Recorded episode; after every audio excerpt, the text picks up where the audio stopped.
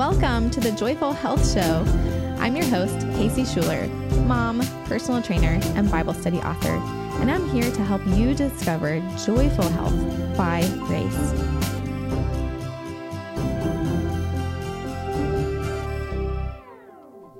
Hey, y'all, welcome to another episode of the Joyful Health Show. And today we are highlighting diet culture. What is it? Why is it harmful? And one step that you can take to start letting go of the diet culture scarcity mindset. Okay, so during this whole year of the Joyful Health Show, we are focusing on Ephesians 4:12, which is reaching out and growing up, equipping the saints for the work of ministry, for the building up of the body of Christ. So, how are we building you up today? It is to really recognize diet culture for what it is. It is a very pervasive mindset that can go unseen unless it's talked about, unless we shed a light on it for what it is and how it is harmful to us so that we can discover, oh, that's diet culture. I want to I want to step away from that. How do we do that? And this really comes from a listener who filled out the podcast survey for last season and she said, "I want to hear a little bit more about some diet culture myths." And she um, listed a study. This is a scientific study, um, and it says, conclusion we found no evidence that higher BMI was associated with a higher mortality risk. Rather, higher BMI was associated with lower mortality in several clinical populations. These findings suggest that the role of inflammation and fasting insulin in mediating adverse outcomes that are typically attributed to obesity should be further considered, whereas the merits of public health interventions to treat obesity and or promote weight loss should be critically re-examined. Okay, so this is really important because I am a public health major. I remember learning in school about how to, my major was um, health promotion and behavior. And so our goal was to learn about what is health? How do we promote it? Um, how do we promote those healthy behaviors? But the focus was on was mostly on obesity and mostly on preventing it and um, weight loss. But weight loss is not a behavior.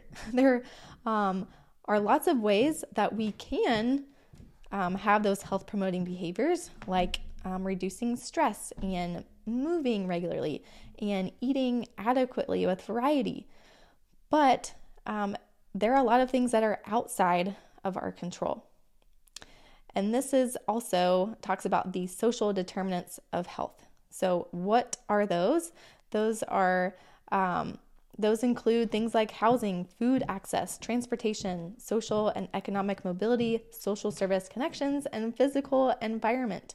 And then there are personal health behaviors, um, which really only add up to about there's studies vary, but around 20 to 30% of a person's health can actually be attributed to our health behavior. So there's a lot outside of our control. A lot has to do with our environment and the resources that we have.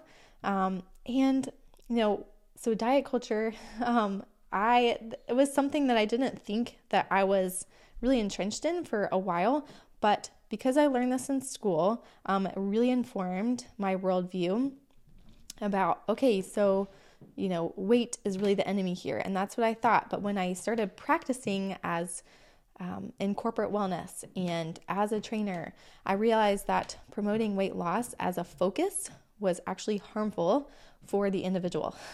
it was disconnecting, it was defeating, it was discouraging, um, and I saw um, worse health outcomes when I advocated for weight loss. And then, personally, I tried to eliminate some food groups to try and heal um, my thyroid and found that I started associating certain foods with being bad and certain other foods as being good. And so it had some moral implications there and disconnected me from relying on God and enjoying the food that He has given me. And so I didn't know that that mindset was also related to diet culture because I wasn't actively try- actively trying to lose weight. So, what is diet culture? there's a lot of definitions out there. Christy Harrison has one that I really enjoy.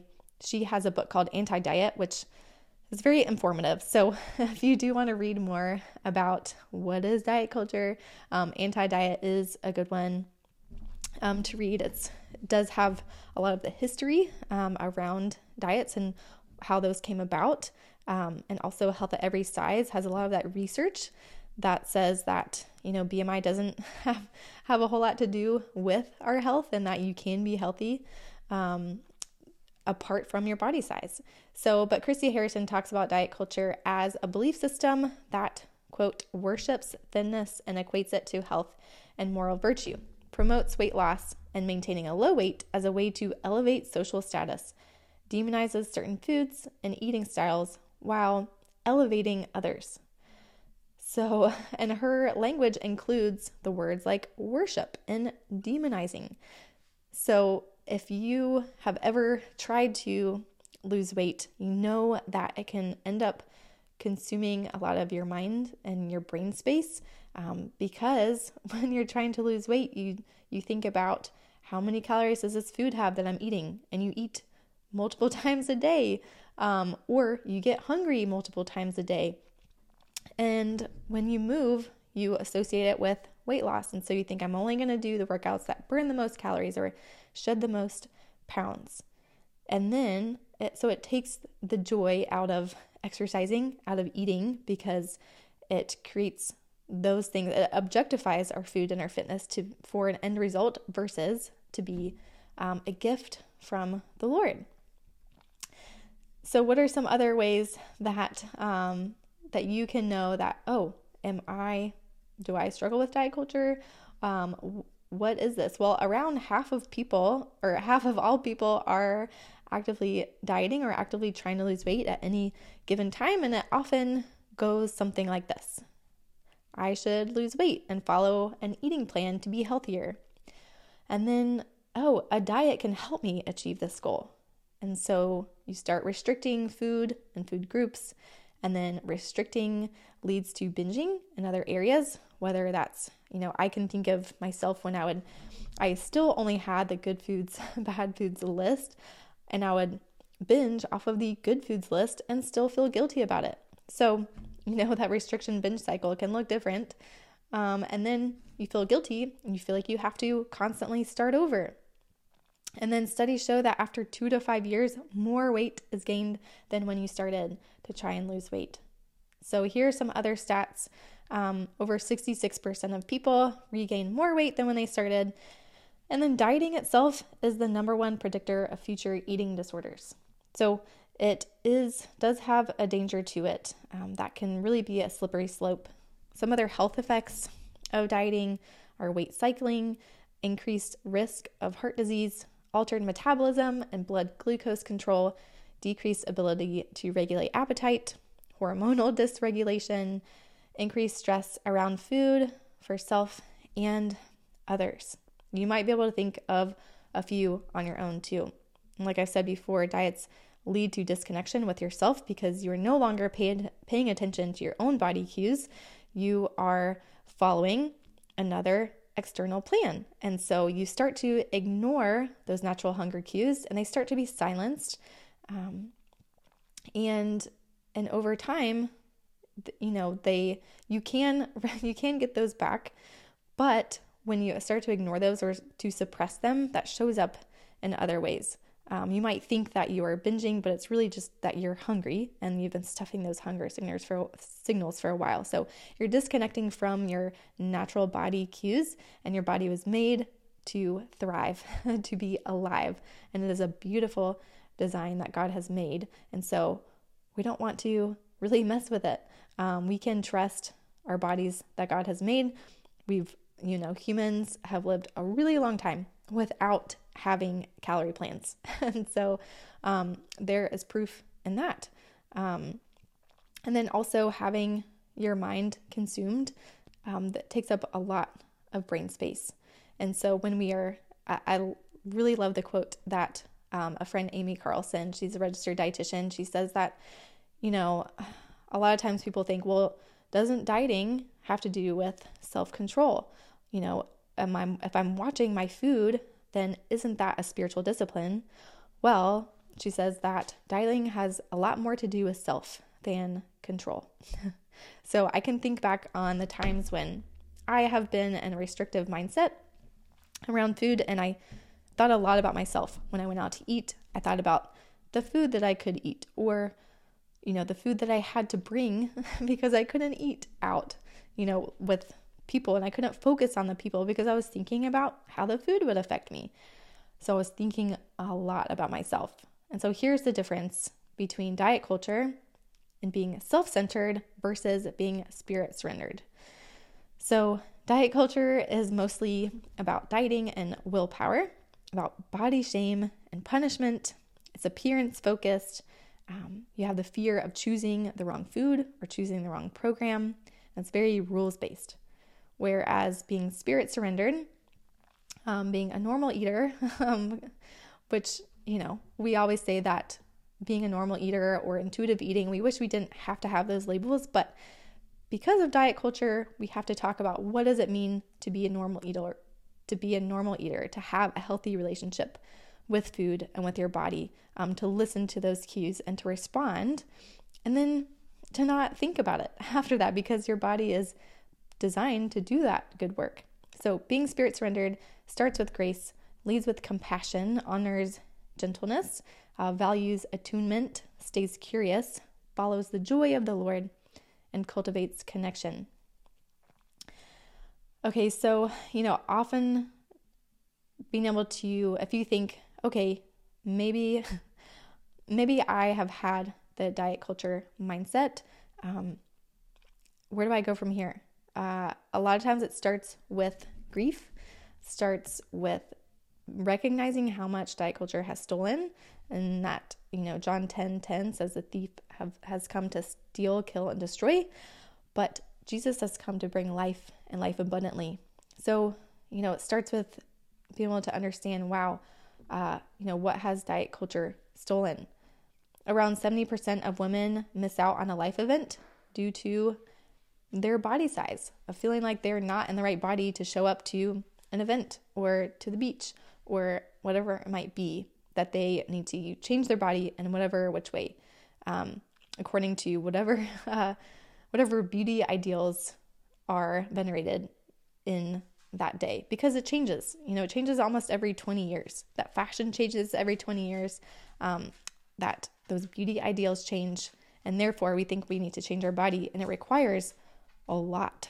requires the cost is too great for us to con- constantly change our bodies, and we're not called to conform um, to the ways of the world, but to be transformed by the renewing of our minds. And it has nothing to do with changing the appearance of our bodies. And so I think about too the times when I could have been present with others. I could have, like, I missed out on those moments that I had, like those dinners that I had with friends that I could have been fully present because I was thinking mostly, um, you know, about food and feeling guilty and feeling stressed about that or putting that stress on my family too, that unnecessary stress when I could have just, we could have had that time to enjoy each other. The table is one place where, you know, most people report the, the highest feelings of rest and contentment is when they are at the table. So diet culture can take that away and we we want to be able to restore that, but first we might need to grieve that. Okay, so how can we how can we begin um, letting go of diet culture? What is the one way to start ditching diet culture? Um, starts off with recognition. So when we think of the stages of change, there's pre-contemplation. That's not even being aware that we're in diet culture, not even being aware um, of those thoughts of, you know, oh, this food is good or this food is bad or oh, there's a label on this drink that says innocent or guilt free. You know, though all of those things are reminiscent of diet culture. Or hearing people show up to a workout class and say, "Yeah, I'm really here because I need to lose five pounds." That is diet culture. Um, so first, it's you know it starts with that contemplation of being able to to become aware of it um, in your thoughts, in your life, and then being able to consider um, that that preparation stage of okay, how can I separate myself from this because it is worth it's costing my mind and or my thoughts um, and my resources it's costing too much. So i always say you know if i have a one minute conversation with somebody who's really struggling with this mindset i say okay here's one thing that you can do.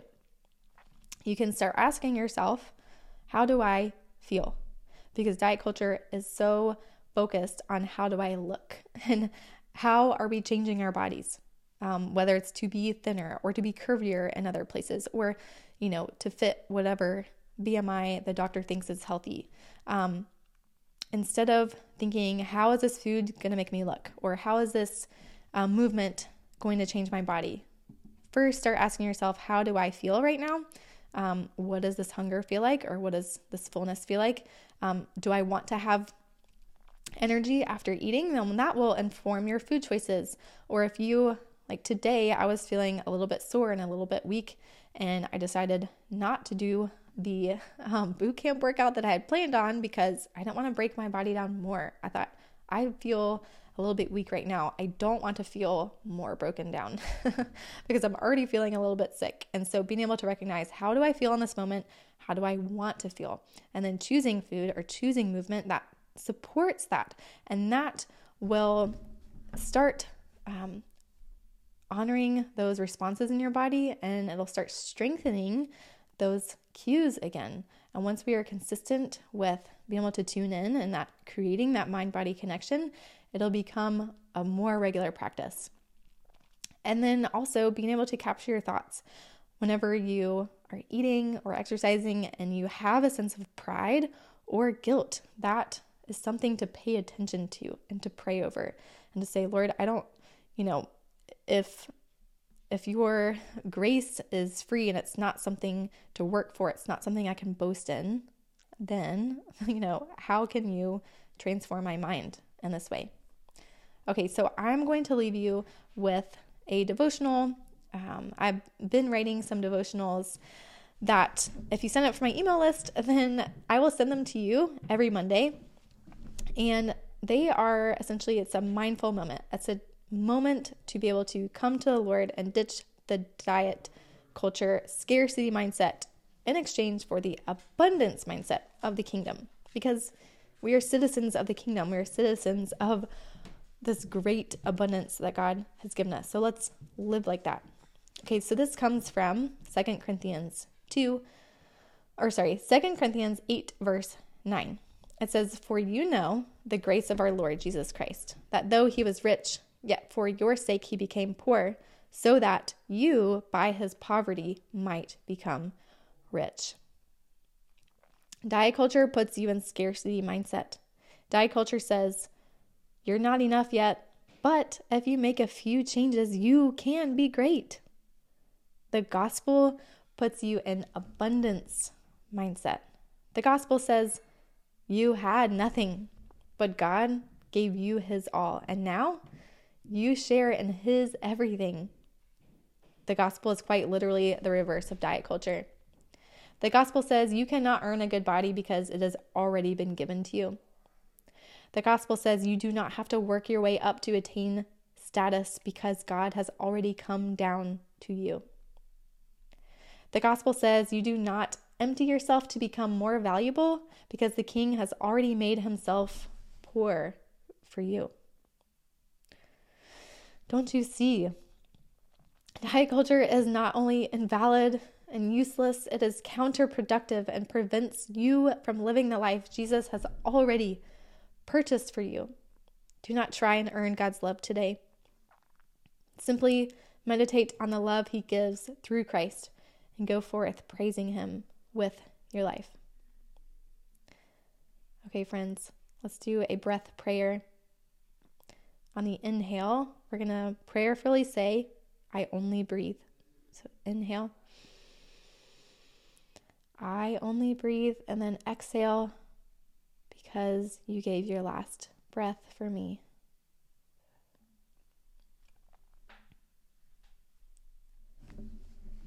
Take another few inhales and exhales. Just notice the breath in your body.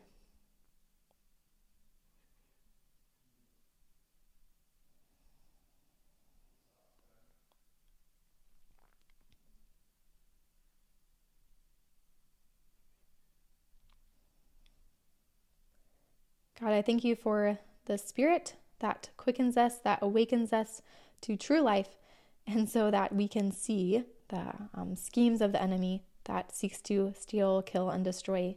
God, that you have come to give life and life abundantly, and we owe you our life and more. We're so thankful. We don't deserve it, and this is this is grace, God, that you give us yourself. You give us these bodies that we get to dwell with you, that you dwell with us. You have done everything um, in order to be with us. So may diet culture not get in the way of that. Um, pray that whenever we are doing this work of being transformed, God, that you would give us patience in this work, um, that you are the one who's working in us, and we would trust you. In Jesus' name, amen.